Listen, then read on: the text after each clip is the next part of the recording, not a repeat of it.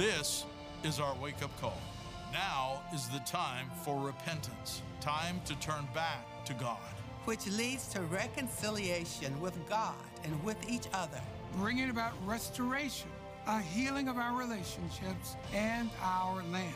Then revival, a move of God like we've never seen before. A God led reformation. The Return, September 26, 2020. Go to thereturn.org.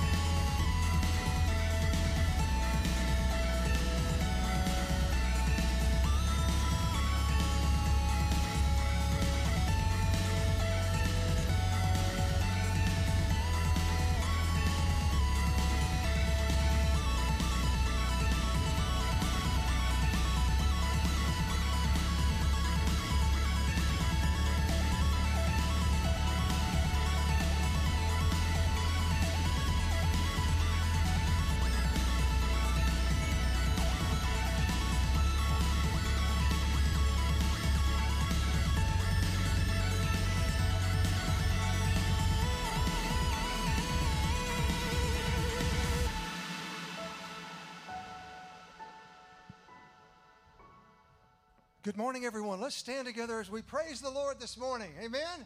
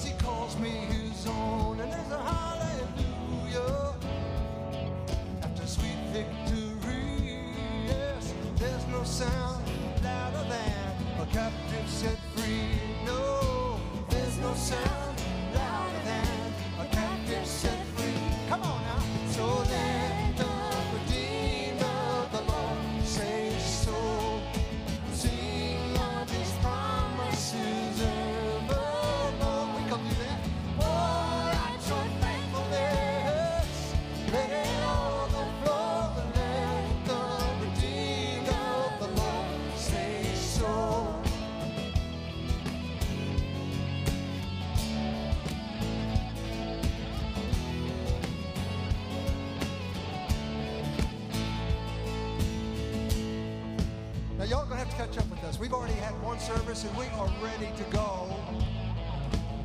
So we're going to invite you on a moving train right now. Let's put your hands together. Let's do this. The joy of the Lord is our strength. Let's let it rain, let it overflow. Sing with me. And we're going to let y'all sing. Here we go.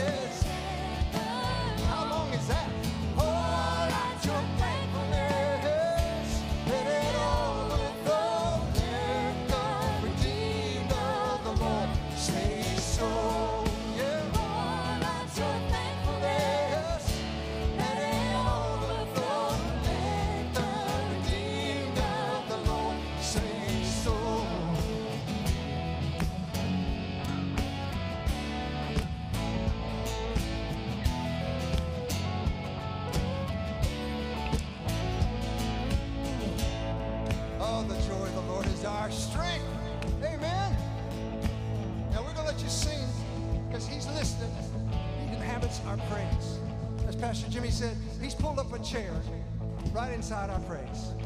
So we're going to let you sing to him right now. You are my deliverer. Y'all sing. We want to hear you sing. You go. You are my Yes. Uh-huh.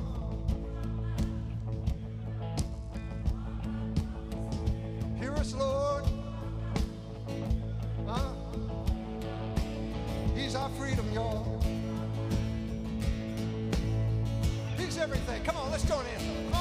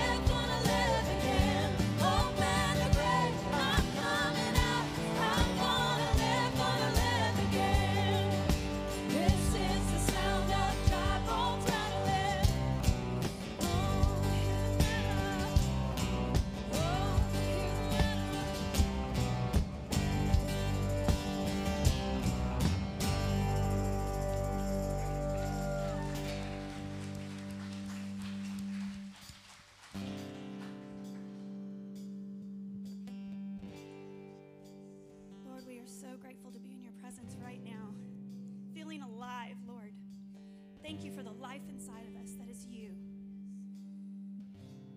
Thank you that we can be here today praising you with our whole hearts, our whole minds, our whole spirits, our whole bodies, because you are worth it, Father. Thank you for loving us the way that you do. Help us to love you the way we should, Father. Help us to give our lives to you, Father. Everything, just turn it over to you.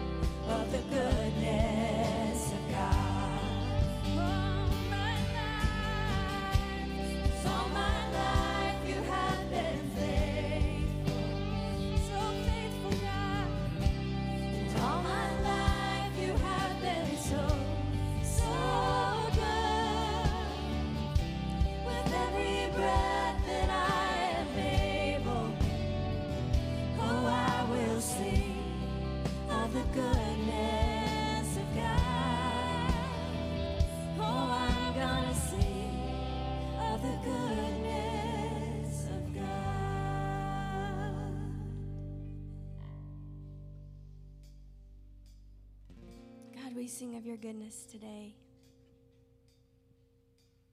We're so thankful for your presence. We're thankful for the joy in this room, the joy that brings us strength. And we thank you that your goodness is running after us. Some of us don't feel like it. Some of us have gone through a season of grief and sorrow, discouragement despair. And you're wondering, when is this going to end? I can be pressed and crushed no more. But God is saying that today He's lifting that. He's lifting you out of that. That season is ending. And you're about to rise above it and see what He's been up to.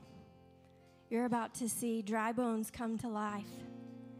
You're about to see areas in your life that have been asleep way too long come to life and be more alive than ever before.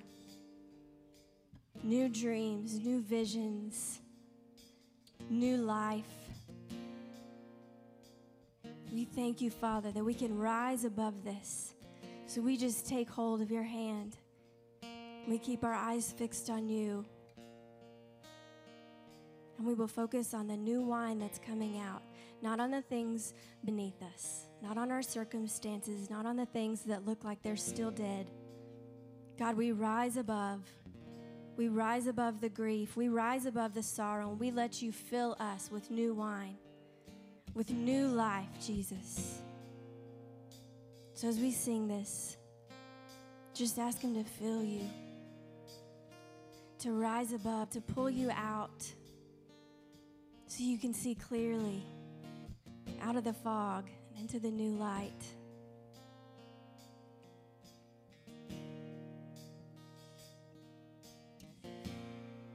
In the crushing, in the pressing, you are making new wine. In the sore light, now surrender. You are breaking new ground. So I yield to you and to your careful hand. When I trust you, I don't need to understand. Make me your vessel. Make me an offering. Make want me to be. I came here with nothing, but all you have given me. Jesus, bring new wine out of me.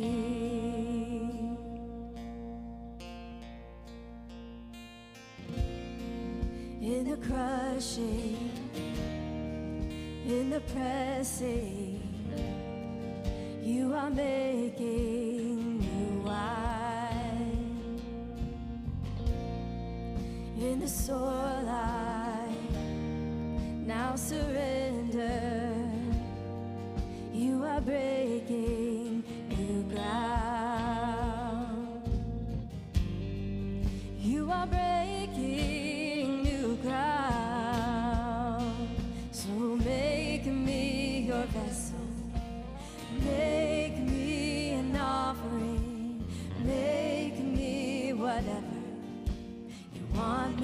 to be.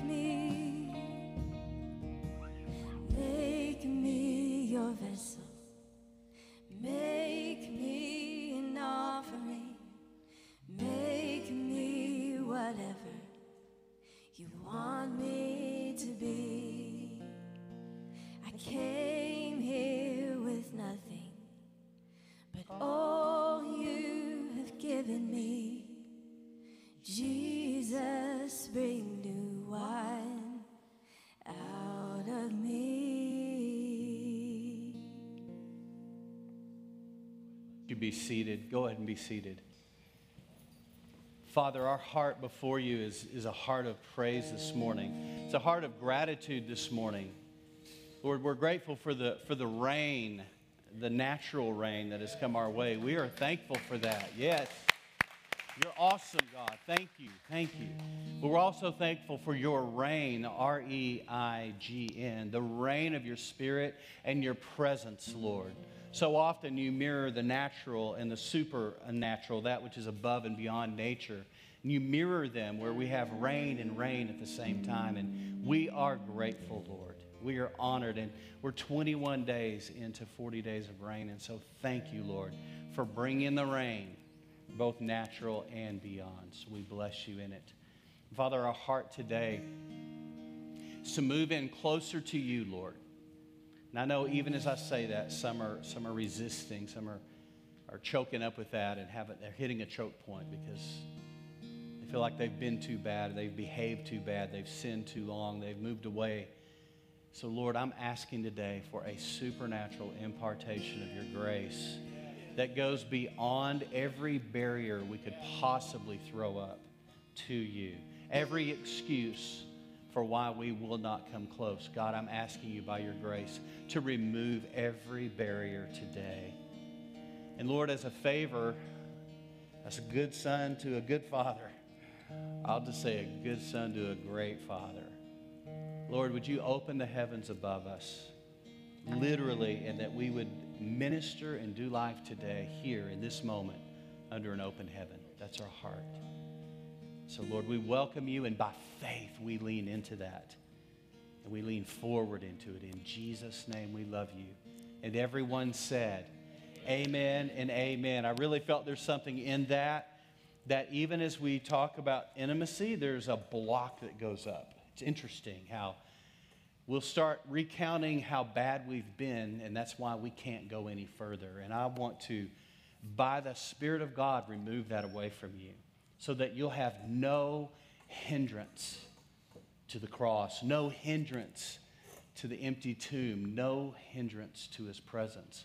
Because here's the deal there is no hindrance, it's only here. It's not real. And I just, I feel very strongly to say that. Somebody needed that. I think somebody's, lots of folks need to hear that. God loves you. He is not mad at you. He woke up in a really good mood this morning. I know that for a fact. Amen? So, welcome to the bridge. Uh, that was sermon number one. We'll count them as we go. We'll see where we go. Uh, my name is Jimmy Pruitt. I'm the lead pastor here at the bridge. And I want to welcome you to, to a family, and a family that's whose heart's toward God and after God, and to a family who's learning. We're, we're learning together what it means to move in closer. And so you sort of jumped on a moving train, but it's a good train to jump on too. And so we want to welcome you aboard the train as we move in closer to Him and we grow in maturity and understanding of what that means. And so if you're a first time guest, thank you for being here. Those of you that are watching online, we want to welcome you as well and say thank you for joining us today. We know some of our folks are still not quite ready to get out and come forward. And, uh, so, those of you that are home watching, we welcome you as a part of the family. And those of you that are watching from other places, we welcome you as well on YouTube, Facebook, on our uh, website as well. Thank you for joining us today. And wherever you are, we want to invite you to participate as though you were here. Sing the songs, worship with us, pray with us, say amen out loud and uh, shout and dance, whatever you need to do, but do participate with us. And I want to give you a heads up. We're going to participate in communion in just a little bit. So feel free to get some elements, whatever you can find there at the house, that's fine. But do join us today as we go to the Lord's table in just a little bit. So, can we welcome our first time guest with a hand clap? Just hey, welcome? Thanks for being here today. And if you are a first time guest, we want to invite you to do something on the way out on the left is our Connect Center. And at our Connect Center, we have some cards there that have information. If you have any questions about the church or who we are, we want to reach out to you, want to connect with you, and just whatever we can do to answer questions and help you have a better on ramp into this experience. We want to be here for you. Same way online. If you have any questions for us, feel free to write in at info at bridgefbg.com. Info at bridgefbg.com. And we'd love to, uh, to have that and have anything you might need of us, any questions you have, we're here for you. And in light of that, also in terms of prayer, we want to pray for you. And so, those of you who have any prayer needs or prayer requests, if you would, you can also stop by the Connect Center, and there are prayer cards there. You can fill that card out, and as you would with the contact card and the prayer card, there are black boxes all over the place. There's one over here, two by this door, and then they're out the, out the door as well. Just drop those in there, and those will get to us. And those of you online, again, for prayer, you can write in. We'll pray with you and for you. We're here to hold your arms up. And in light of that, in the spirit of that, we always want to pray for the church in Fredericksburg and the churches of Fredericksburg. You do know when God looks down on this place, this area, this region, He doesn't see 52 churches. I don't even know how many churches we have here, but we have a lot. I know that. But He doesn't see 52 churches, He sees one body with many expressions. It's like a jewel with lots of facets. He sees different facets and different reflections and different perceptions and perspectives. And so we want to pray for the church right now. So would you join me in praying? And where you are right now, at home, wherever you are, if you're in another community and watching us from another place, pray for your community and pray for the churches of your community and for the church of your community to rise up, to wake up, and to walk in revival. So we invite you to do that. Let's pray together. Father, it's our heart before you, sons and daughters, before an amazing, good, good, great Father. And Lord, as we're before you, we pray for the churches in our community as most have regathered and they're reconnecting in one way or another. And we hold them up. And for the pastors and the staff teams and for the leaders of those churches, Lord, we bless them and speak life over them. And we, we speak l'chaim over them, to life, to life over them, Lord. We declare over them your goodness, your grace. We declare over them blessing and growth and increase. Lord, there's room in every church building in our community for more, for more, for more. And so, Lord, we call in a harvest of lives, a harvest of souls, a harvest of those whose hearts are after you. And so, Lord, we bless the churches, bless the pastors, bless what you're doing in our area and our region. And we continue to say, Lord, bring revival. Bring revival. And Lord, for each one of us, may we be a revival looking for a place to break out, a place to happen, a place to show up. So we pray for revival and spiritual awakening across our land and for our nation, for our president, and for the teams and leaders in our government, both our, our, our, local government, our state, and our civil federal government, Lord. We pray that righteousness would reign and justice would prevail on every level in the name of Jesus. And our declaration this morning is that we are one nation under God, regardless of what anyone else says, Lord. We stand on the firm foundation of our founding fathers that we are one nation under God. We bless you, we honor you, and we declare righteousness will rule. In Jesus' name, everyone said, Amen, amen and amen. A couple of housekeeping things. Our safety team always appreciates when I do this, but I want to point out our exits that are right there. As you can see the signs, there's one right back there at the back. You see the big, huge door open over there. That leads into our student area, and there's exits out those doors as well. And can we bless our safety team? We appreciate what they do. They're amazing. They are on point. Trust me, they're amazing, and we're so thankful. And two, while we're blessing people, I just want to bless our production team back in the back. Can we bless them? Guys are awesome. Thank you for what you do. And also for our worship team who just continue to bring life. Thank you, all of you guys. And uh, it's just, it's, it's a blessing to honor one another, you know, just lift each other up. So I want to let you know something that's coming up. Ladies' Bible study begins this next week at 6. Yeah, come on, ladies, give it up.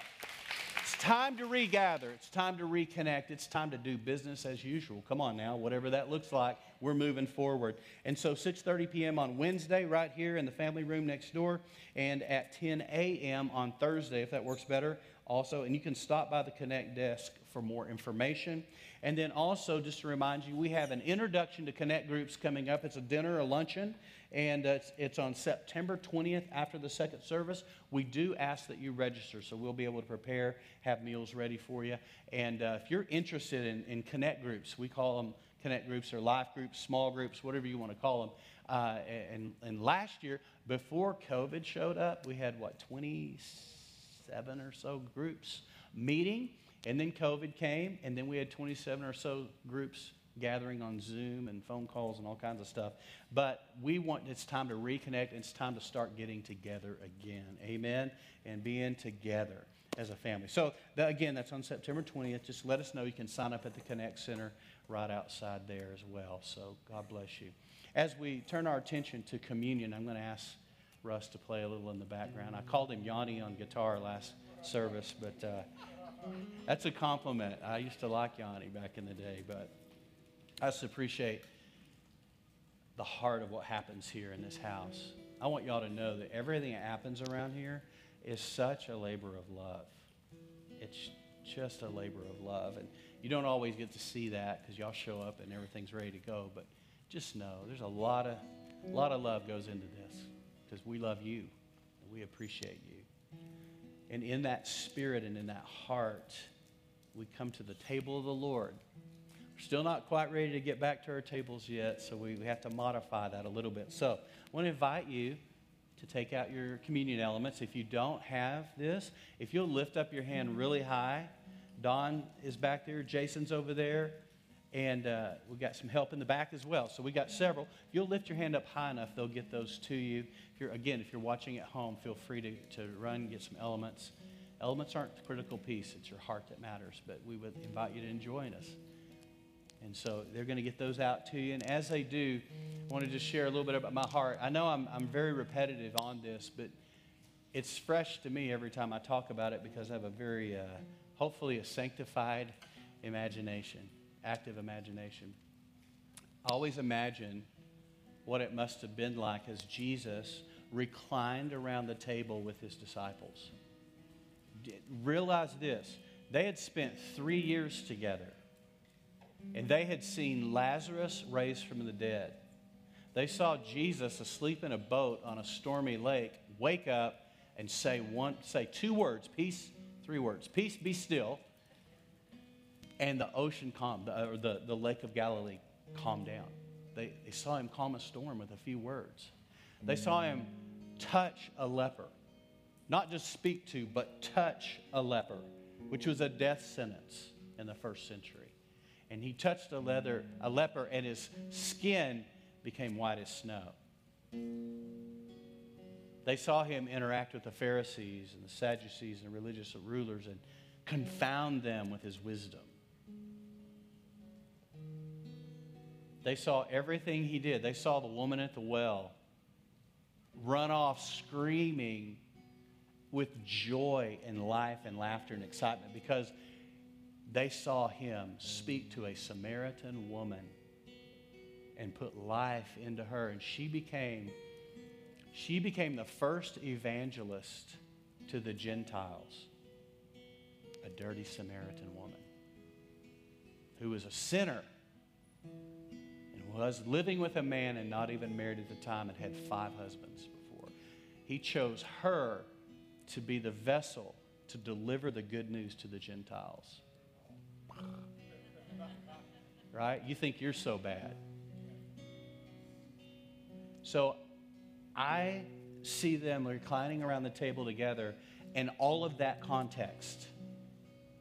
And Jesus, knowing that this was the last night they would be together like this, could you imagine his heart? had to be profound sadness because he loved them and knew that their relationship was going to change and that they were going to go through a really hard time. He knew he was going through a rough time too.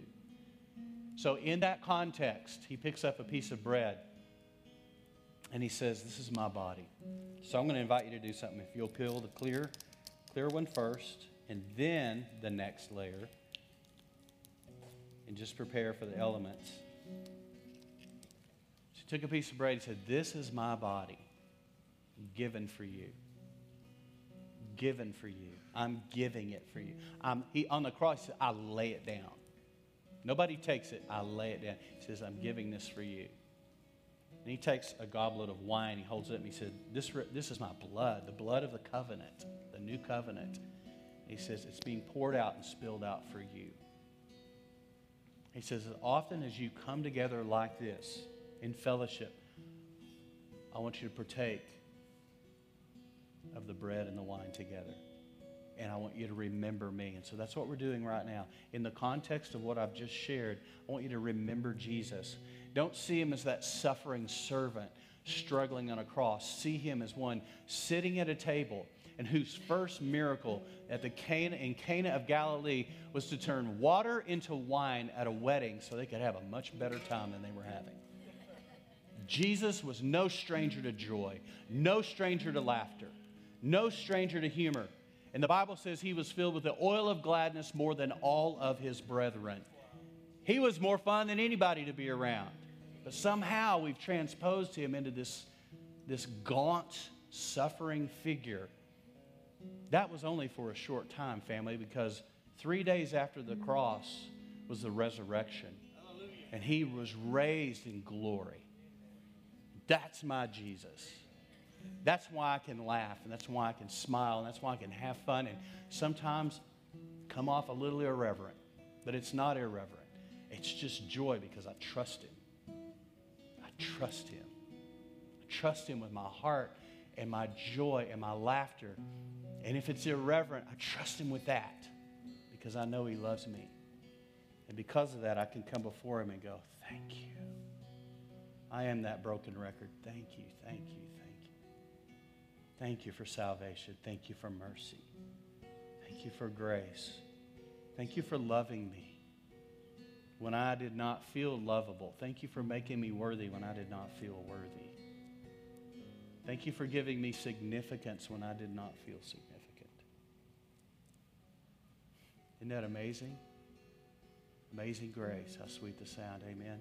So, Father, thank you for your Son, Jesus.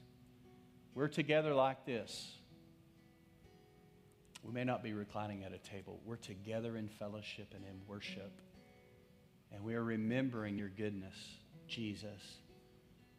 We're remembering both your life on this earth. When I picture you, I see you smiling. I see you full of joy.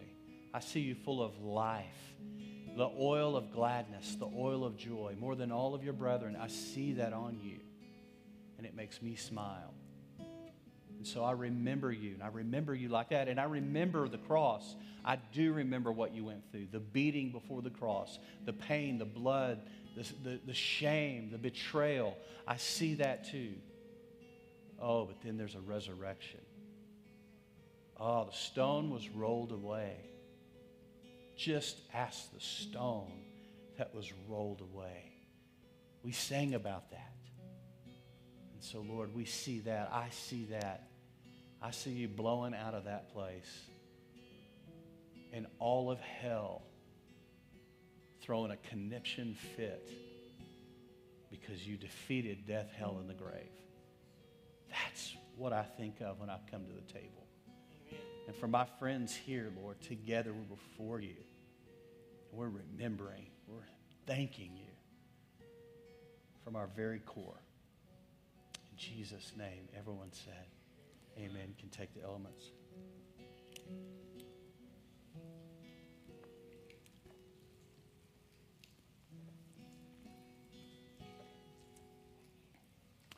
And so we've got some folks that are going to come by with trash receptacles to pick those up for you. And uh, so be watching for them as they come. And before we talk about and practice generosity, we're going to dismiss our children to our bridge kids. Fifth grade and down are going to go to their classes. We're trying it a little bit different to try to figure out the best time to do that. So we're going to go ahead and do that right now. So I want our kids that are going to be going to their classes to stand to your feet. Don't leave, just stand to your feet. We want to pray over you. If you see a young person, child around you standing to go to class, would you just don't put your hand on them, just put your hand toward them. And let's bless our next generation. Amen. Next generation, stand up wherever you are. You may be standing, I just can't see you. Let's pray for them. Father, in the name of Jesus, speak life over the next generation. We thank you for the call that is on their lives. We thank you for the destiny that's on their lives. We thank you for the plans that you have for them. Father, you give them a hope and a future because you know the plans and they're good plans. And so, in spite of our world scenario, we speak life, we speak hope in the next generation. We call them world changers, difference makers, culture shapers. We bless them. And Lord, for our, our teachers and our leaders that are spending this time with them to pour into them your kingdom and your grace, Lord, we say this simple prayer Your kingdom come, your will be done on earth in these children, in these young people, as it is in heaven. In Jesus' name. Everyone said, Amen. All right, children, you are dismissed to your class. Can we bless them with a big hand clap? Come on.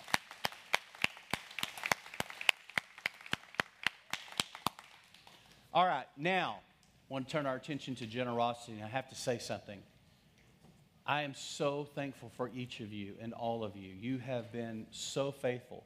And through this whole COVID experience, and sadly, why many churches and a lot of nonprofits have really suffered through this time, you have been generous, you have been faithful, and we have not. We've increased, not decreased. I want to say thank you for your ongoing, incredible generosity. It is the heart of God and the love of God. It is the heart of the Father. So thank you, thank you, thank you. As we turn our attention to giving, you'll notice there's boxes on those doors. There's one over here as well. And we're going to worship in a minute. We're just going to we're going to introduce a new song.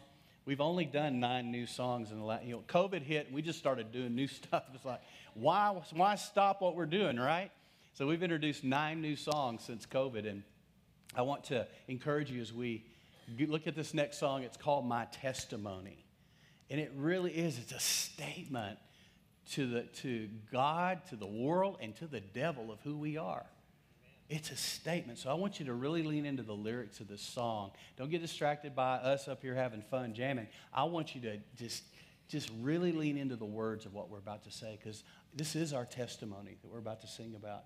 And so as we get ready to give, I just think it's so awesome that we look the most like our Father when we're generous.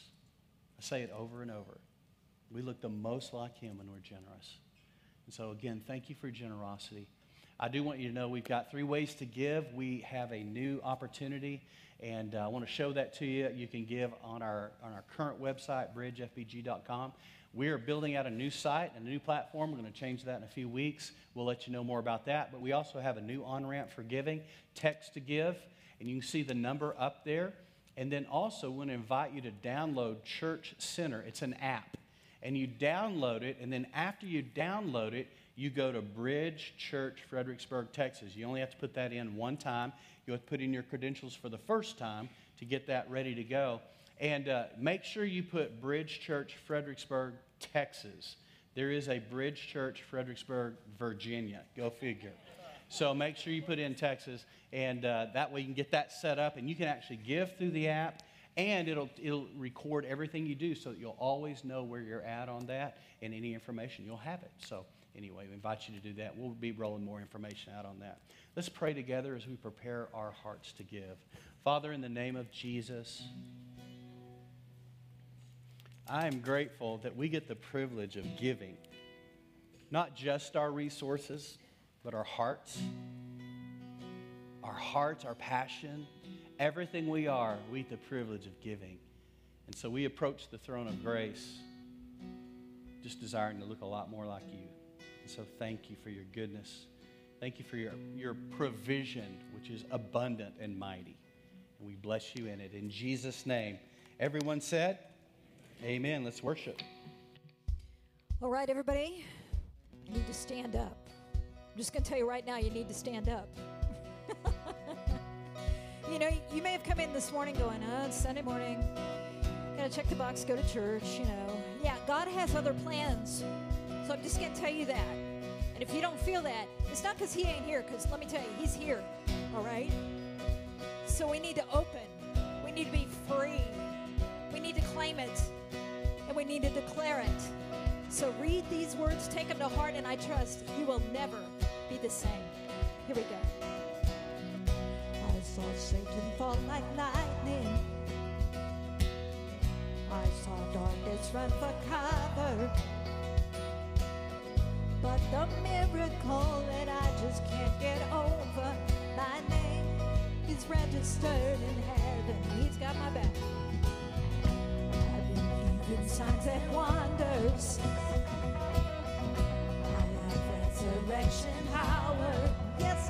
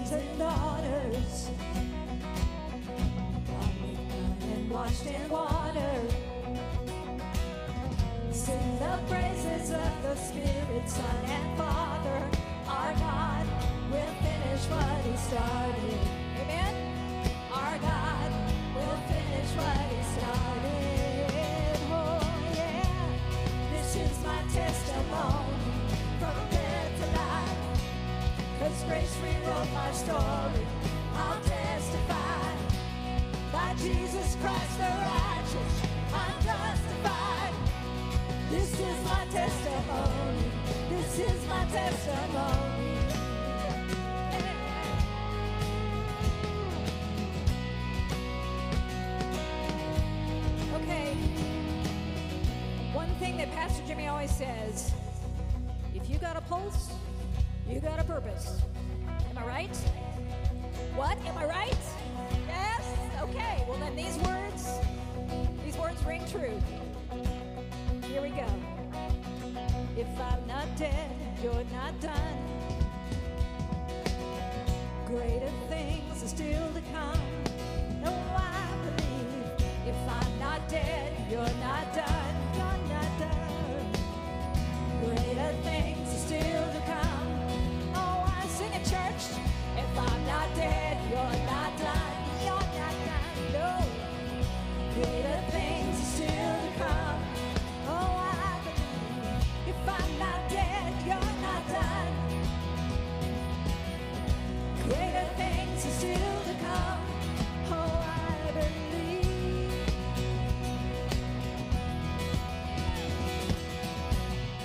This is my testimony from death to life. Cause grace rewrote my story. I'll testify. By Jesus Christ the righteous, I'm justified. This is my testimony. Oh, this is my testimony from death to life. This grace rewrote my story. Jesus Christ the righteous, I'm justified. This is my testimony. This is my testimony.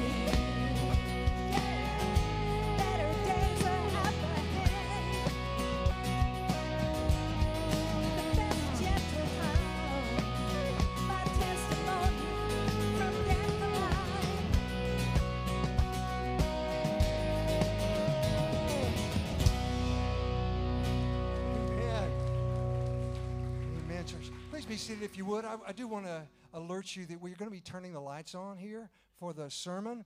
So there will be, let there be light. Yes, I just thought I'd try that out.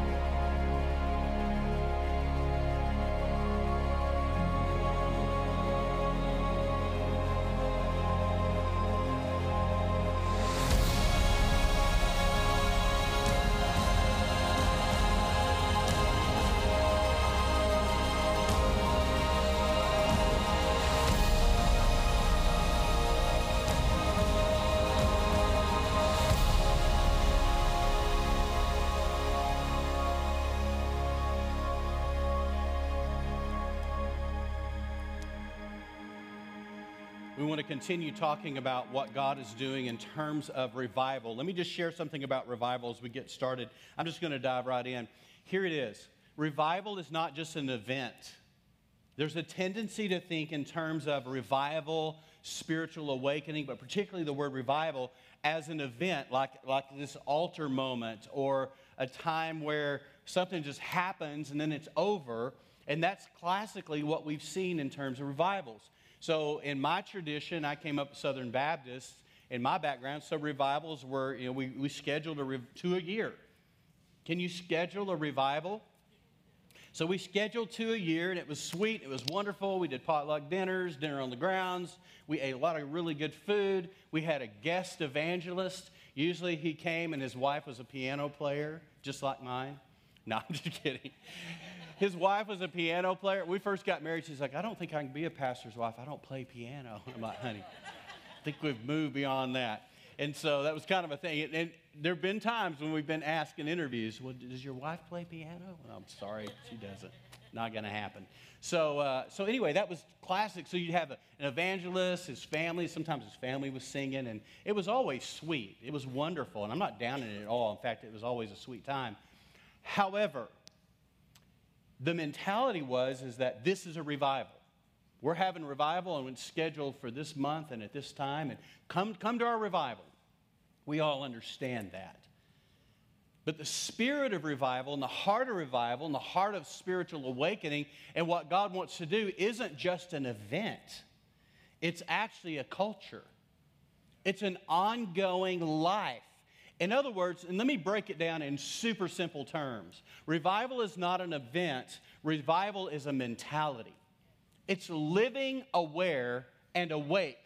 It's living aware that the kingdom of God is here now, just like Jesus said, and present right here in this moment. When heaven invades earth happened. Heaven is here now. You began eternal life the day you said yes to Jesus. You're already in that mode, you're already in that place. That doesn't mean you're fully aware of it, nor was I. But over time, as God has been working, much like the top of what we just peeled back, He's been revealing things. That's called revelation. So I've been getting revelation. More I grow in Christ. So a number of years ago, I went out to Washington, D.C., and uh, it was a great experience out there with Tony Perkins and all that, focused on the family. And when I was coming back, me and several pastors from Abilene were all together. And Chuck Farina, who's the pastor of a great church in Abilene, uh, we were sitting side by side, and he had this book, and he, he held this book out to me. He goes, Hey, Jimmy, have you ever read this book? And I said, No, what is it? And this was like in the early, like 2003, 2004 ish. And he said, he said, it's called When Heaven Invades Earth by a guy named Bill Johnson. And I said, no, who's Bill Johnson? And he said, he said, oh man, he's this pastor. Uh, used to be out in Weaverville, California. Now he's in Redding, California. And he said, uh, so he said, you ought to check this book out. We're sitting on the tarmac. We haven't even left. And we're just idling, waiting, you know, and, and we're waiting for other planes to take off. So I crack this book open and read the introduction, and I'm like, I'm hooked. Have you ever read a book that just hooked you? Like, you know, uh, you're not putting it down? So I started reading this book voraciously, and as I was reading this book, it was it was lighting me up on the inside. It was resonating in my heart, my life. It's like a, a bell was going off, or somebody stuck a tuning fork onto my sternum of my chest. And I could feel it, could feel it resonated. And so we got, I don't know, somewhere up in the air. We're flying. We're halfway back to Texas. And what I did not realize, I had inadvertently grabbed a pen out of my backpack and started writing and underlining this entire book. It wasn't even my book. But I was so excited about it, I just wasn't even thinking. It was a paperback. And literally, I read three quarters of the book by the time we landed at Dallas Love, made the changeover to Southwest, and then flew into Abilene. And I three quarters of the book was gone, and I, and, and I, and I was horrified. I was because Chuck didn't notice because he's reading something else. I said, "Hey, Chuck, man, um, I could give you your book back, or I could just pay you for it, and you can get another one because I just wrote all over it. I, I, just I could not stop myself." He just like he goes, "I got another one at the office." He goes, "Keep it, keep it." I said, "Man, thanks." And I have to tell you, that book was You know, there's, a, there's game changers in your life. There's experiences, there's things you read, new information, new revelation, knowledge that you gain as we grow, that you can look back and say, that's a marker in my life. That, that defines something for me. And for me, that defined a new season in my life of going after God at a whole nother level. Now, Annette's known me from the get go for now 28 years, and she would tell you I was always going after God. But there are times where you hit new levels of understanding, new levels of clarity, new levels of definition when things go from, from uh, 720 to 1080 to 4K, and all of a sudden things just come into focus and there's more clear and the colors are brighter, everything's more defined, and that's what happens as we grow, as we mature. And that was what was happening to me. I was in this growth mode. So I began to find out a little bit about Bill Johnson, did a little research, found out he'd been a pastor in Weaverville for, I don't know, 15 or so years. His dad had started a church, an Assemblies of God church. And the reason I'm telling this story is I'm talking about revivals, okay? So let me backtrack just a sec. We've talked about Evan Roberts and the Welsh revivals. We talked about William Seymour and what happened at Azusa Street in 1906. And then we talked about last week what happened in San Antonio, Texas in the early 1970s with Castle Hills First Baptist Church and Jack Taylor, my spiritual dad. And now I want to fast forward to now. So, back when, when uh, Bill Johnson's father had planted and started Bethel, Redding, um, it, it, never got huge. It wasn't a massive church. It was an Assemblies of God, very classic Assemblies of God church. And, and Bill would come in often, as because Weaverville's not that far from Redding, and so they had this great relationship. It was a great relationship with his dad. Well, his dad invited Bill to come and take the church. He wanted he was taking his next step out. And so Bill stepped in, and Bill will tell this story. He shrunk the church very quickly. The first thing that happened wasn't growth. It actually shrank because they thought, what in the world has happened? Bill came in under some stipulations. He had some demands, so to speak. And one of them was that the church and the leaders of the church would give him permission to pursue what it looks like to host the presence of God perpetually. That's the verbiage he uses. And to actually pursue living under an open heaven and assuming that every time they gathered, the, the heavens were open above them. Now I hear that and I go, yeah, yes, but not everybody gets excited about that. Some people get very nervous about that. And there were people that got nervous in his dad's church when he stepped in, and he can tell you how to shrink a church real fast. But God, time passed, God began to show up. They began to cultivate a culture of revival. By the time we got out there in 205, 2005, 2006, give or take, man, this thing was in full swing.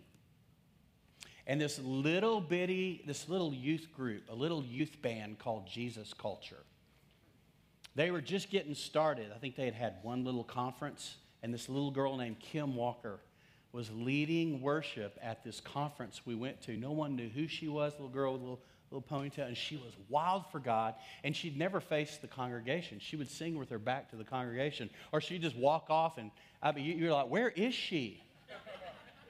and this little girl became who, an instrument that God used to blow worship up all over the world with Jesus culture and that whole movement. And if you want to know the impact that Bethel Redding has had on this church, about 50 plus percent of the songs that we do are either Jesus culture or Bethel worship. And they've had that impact all over the world because God is using them. Why? Because they have believed God that they can live in a perpetual state of spiritual awakening and revival. We go out there and we're going to go to a conference and I was in a low time. You ever had a dry season where you're just like, somebody hugs you and dust comes out? You know what I'm saying? I mean, it's just like, you know, just dry, like leather. And uh, we show up, and I'm just, I'm just in that place. And Annette and our friends went on into the conference, and I wanted to go check out this thing called the Alabaster Box. And it's a prayer house, Alabaster Prayer House. And it was a neat looking building, strange building, out away from the worship center. Jeff knows because he spent time out there. And, uh, and I walk in there, And there's this music playing. There's nobody else in. There's this amazing fountain in the middle of it with a big globe on it. And immediately, I was caught in the presence of God. I don't know what had happened in that room before I got there, but God was still there. And I walked into it. It was as though I walked into. Have you ever walked through a mister at Six Flags or a mister at one of these outdoor? Maybe you have one on your porch. You know, and you walk through it and you go, "Whoa, that felt good. That was refreshing." And that was what it felt like walking into that room. And I sat down and started to weep. I'm not talking cry. I'm talking weep. I'm talking ugly cry stuff. And it was like God was purging all this mess out of me. Why? Because when they built that prayer building, one of the, the one of the, the prayers over the building was that it would that God would perpetually have his presence there. And I walked in there and I was I was arrested. Arrested by the presence of God.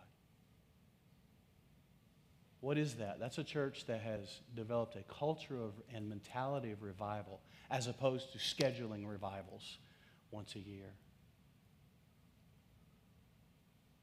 Could it be that God has used Pastor Bill Johnson as a forerunner to break some barriers to show all of us, the body of Christ, what can be? Could it be that God's using him to say, this is possible. You know, someone had to break the four minute mile, someone had to break the sound barrier, someone had to show us what it's like to actually live in a spirit, culture, mentality of revival perpetually. And I think God's using Bill to do that. And it has marked our life. Now, the last thing we would ever try to do is go out there, then come back, and then try to reproduce it. God has a plan for Fredericksburg and the surrounding area. And if we are wise, we will exegete our cultural context to say, God, what do you want to do here? Not try to reproduce what's happening in Redding, California. That's a town of 80,000 plus people up in the mountains. It's a whole different world. And God has used Bill to exegete his cultural context and, and show up there for what they need. But we're not going to try to take buckets of that, right, Jeff, and bring it back. He went to school out there and they even told him not to do this. Don't try to go back where you're from and reproduce this. What does God want to do where you are? What does God want to do in Fredericksburg? Well, I guarantee it's not sit on our blessed assurance the rest of our life. And just wait. Wait for God to show up. Because where there's a pulse, there's a promise. And like the song just said, Miss Charlene, if I ain't dead, if I'm not dead, you're not done. Right? I have a friend who told me he thought he was at the end of his runway. I said, Oh, no, you're just getting started. He said, No, I, I think God's preparing to take me home. I'm like, Dude, you're just 70 years old. You're, you're still a kid. Caleb was 80 when he was saying, Give me my mountain. You're, just, you're not even the Caleb generation yet. I spoke into him, spoke into another minister's life who's been diagnosed with kidney cancer. Just found this out. He wrote me in private. I'd never share his name. And he just, he wrote me and asked for prayer. And, and uh, I told him, I said, you still have a pulse. There's still a promise. Don't you dare buy into that lie of death. You fight, fight, because his mentality is, I must, I probably need to just give up and just. I may have run my course. I've preached. I've been all over the world. I've done missions. And he's he's ready. He's giving up. He's embraced the spirit of death. I'm like, no, no, no, no. Wait, wait, wait. If you're not dead, you ain't done, like the song says.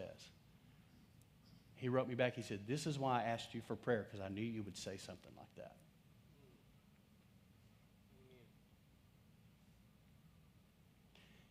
The heart of revival may not be what you think it is, because a lot of times we think it's power, dunamis, authority, exousia. You know what the real heart of revival is? It's humility and love. That doesn't make the cover of magazines. That, that, doesn't, that, doesn't, that doesn't make everybody go, oh my gosh, we need to get more humility and love. Let's go. But we say power, we say Holy Spirit, we say spiritual gifts. We like, let's do this. But let me tell you, you want to see a real revival break out? It's going to be on the, on the, in the trail and the wake of love and humility. I want to share something with you. We're not going to spend long today, but I want to share this with you. James 4, 7, and 8. Submit yourselves then to God. Resist the devil, and he will flee from you. There's a lot right there, but we're going to keep going. Verse 8 has become one of my go to verses in life. Do you have a go to verse? One that you remember? You don't even have to remember the reference, it's the Word of God. Amen? There weren't even chapter verse divisions for first ye- decades, hundreds of years. So that was all added later. So if you remember it, you remember it. It's life giving. Come near to God, and He will come near to you. Draw near to God, and He will draw near to you. You know what God's calling us to do, family? This, and by the way, He's not just calling us, He's calling everybody this. He's calling you to a relationship, and He wants to get into a closer place with you. He wants to get in closer. He wants you closer than you are. Now, I'm about to say a word, and all the men are going to check out for a moment until I check you up. And it's the word intimacy. God wants intimacy with you. And all the men are going, all right, we're going all girly here. Okay, we're going all sweet. No, no, no. It takes a real man to stand in front of a burning bush with his shoes off and come closer. And God is calling us into a closer, deeper place with Himself.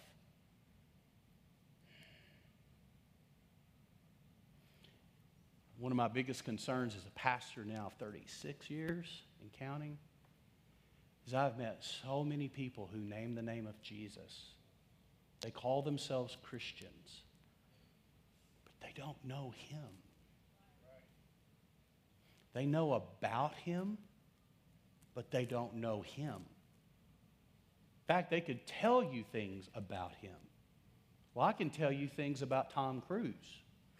I can tell you things about, uh, you can name anybody. I can tell you things about other people, about celebrities.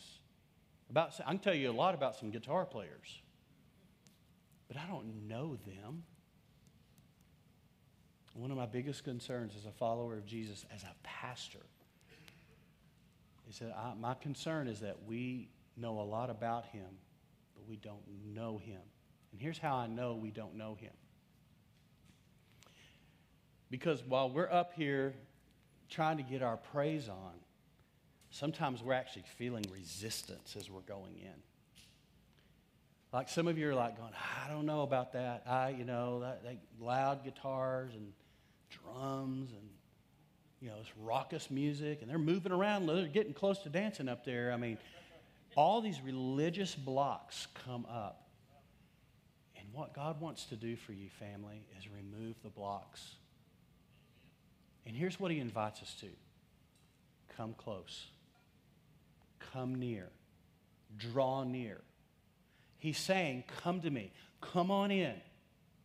Here's why we can come in is because if we know Him, we know we can trust Him, which means I can bring all of my junk in the room with me. I don't have to leave stuff outside the inner courts because I wouldn't want to contaminate the Holy of Holies. God says, Bring your junk to me. Hello. Come on in. Come, I will take you. I will meet you where you are, and I love you so much I won't leave you there. So just bring it all with you.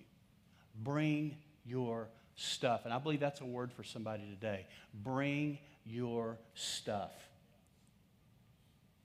And let's quit looking at everybody else's stuff and let's bring our stuff in. In the world we live in right now, it's real easy to look at everybody else's stuff, right? We're living on a steady stream of social media, news. This week I took a break from the news. Oh, it was the best week I've had in months.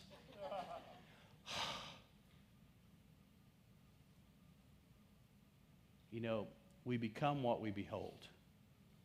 We leak out what we're full of. And you are what you eat, what you ingest. We know that this eye gate here this ear gate here, we take in and we receive things. And before long, we're mad. I say we, me. Before long, we're angry. Before long, we're, we're cursing another candidate, or we're, we're running down another party, or we're running down the system, or we're mad at this and mad at that. You know why that happens to me? I'm just going to be the only one transparent here today. It's because I've ingested a steady diet of this stuff. And I've become what I was taking in. So this week I decided to take in some different stuff. And I started taking in this by the washing of the pure water of the Word. Be renewed. Be transformed by the renewing of your mind, by changing the way you think. And so this week I took in some different stuff. Annette and I, we've just made some commitments to each other. We're not going to watch this. We're not going to do this. We're not going to listen to this. It's time to take in some pure food. And it has made all the difference in the world. I want to share another passage with you.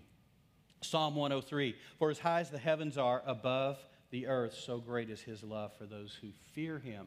Don't get thrown off by the word fear. It's not cowering in terror, it's understanding he's awesome. It's reverential awe. It's like it's the truest meaning of the word awesome. That is awesome. God is awesome. And we come before him going, You are awesome. You're amazing. And so that fear is not some kind of fear where, what if I do the wrong thing, say the wrong thing? No, he says this, and I'm going to go all the way. We're skipping a lot of stuff here. Listen to this. Go to Hebrews 4:16, please. Let us then approach the throne of grace with somebody say it out loud. Hebrews 4:16. Keep going. 16. There we go. Let us then approach the throne of grace with, say it, confidence. confidence. Another translation says boldness. In other words, we can bust up into the presence of God. Sounds irreverent, but it's not when you know Him. It's irreverent if you don't know Him, but if you know Him, it's not irreverent at all. You can come right into His presence, and He invites us to do so. Draw near to God, He will draw near to you. Come near, He will come near. Come boldly into and approach the throne of grace. Did you notice that it's a throne of grace? It's not a throne of gold and jewels and wood. It's not ornate. It's a throne made entirely of grace. It is a throne of grace. When you know Him, you'll come boldly before Him. Now, I dare say use the word that Steven Furtick used audacious. You'll have the audacity to come before Him. You'll come before Him with audacious prayers, bold, courageous. Let us then approach the throne of grace with confidence. Let's get our worship team up here. We're going to go out with worship. So that we may receive mercy and find grace to help us in our time of need. Don't read through that verse too quickly. Because in your mind, you're thinking, oh, I get mercy and grace. But you get it for something to help. Did you see that? It's to help. And help equals this solutions, answers, understanding, comprehension, discernment. You actually get these things to get you the help you need. So I want to invite you in our worship. While we worship, I'm going to invite you to move in and come before the throne of grace. And you don't have to go anywhere to do it, can do it right there in your heart because he's seated upon the throne of your heart. Christ in you, the hope of glory. He's there. You don't have to take a step to go close to him. Just lean your heart toward him, and that is coming near. He will draw near to you. He will inhabit your praises as you worship him today. You know what the word inhabit means there in that verse? God inhabits the praises of his people. It means to dwell in, to sit in. In other words, God takes a chair and just makes himself right at home in your worship. And He doesn't care how good you sing, how bad you sing, how good I play, how bad I, He doesn't. Just make it loud and proud. And He will show up and He will love what you're doing. And this is why He loves you. He's crazy about you. In case someone hasn't told you that recently, I'm telling you right now, God is wild about you. He is after your heart. He's after the restoration of your heart. He's after you. He wants you. So I want to invite you to do something. Praise Him, yes. Worship Him, yes. Draw near in your heart, yes. But I want to invite you to say something to Him. Even during worship, you don't have to say it out loud. But I want you to, I want you to articulate to Him your gratitude to Him. Driving in today, broken record. Oh, God, you're so awesome. God, you're amazing. God, wow. God, thank you for the rain. Thank you for the beauty I'm seeing as I drive in. Thank you for the thank you for this car to drive in. Thank you for you bless us with the road and whoever made that road, bless them. You can, it's unendless the things you can give praise for when you start. But start a chain reaction of gratitude in you. And let me tell you, he'll show right up. See, we want him in power. We want him in gifts of the Holy Spirit, and that's all good and well. But he shows up in this little stuff that we overlook. He wants to meet you in your praise, He wants to meet you in your gratitude. And His presence is as real there as it is at any revival anywhere on the planet in this moment. Amen. He wants to meet you right where you are. I'm going to invite you to stand to your feet. We're going to pray. And then we're going to go out with worship. And I love this song because it is a declaration that he takes that which is broken and dead and he brings it to life. This morning, you can make that choice today. You can go from death to life, you can go from a grave to a garden. He turns graves into gardens. I want to invite you, take that step. No matter what you think you are, take a step toward Him today. Father, in the name of Jesus, we love you, we worship you, and we are so blessed Lord, I know I'm a broken record, and I thank you for loving me. I'm just going to keep saying it. Thank you, thank you, thank you. For your mercy and your grace and your extravagant love. Lord, you desire intimacy out of my heart, out of every person's heart here. You desire intimacy in those places. So, Lord, may we get over ourselves and run to you, not because we know about you, but because we know you. So we, by faith, take a step today and draw closer to you in Jesus' name. Amen.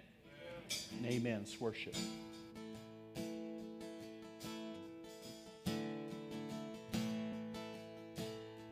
Sing with me. I searched the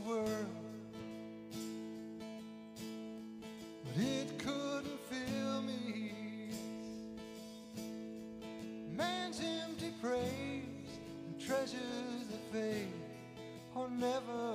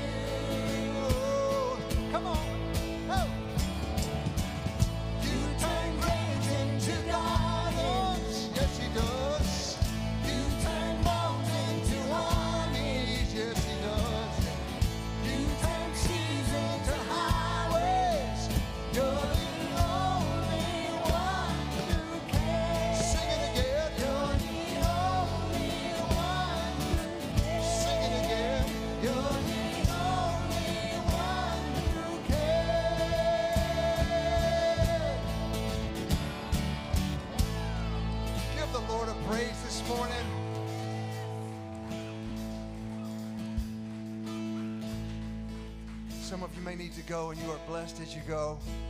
We're just going to hang around here because we know the Lord has pulled up a chair and He's sitting in our praise right now. So we're just going to make ourselves comfortable with Him as we as we repeat this. Y'all ready to do this again? This is sweet worship. This is sweet worship. Sing it. I'm not afraid.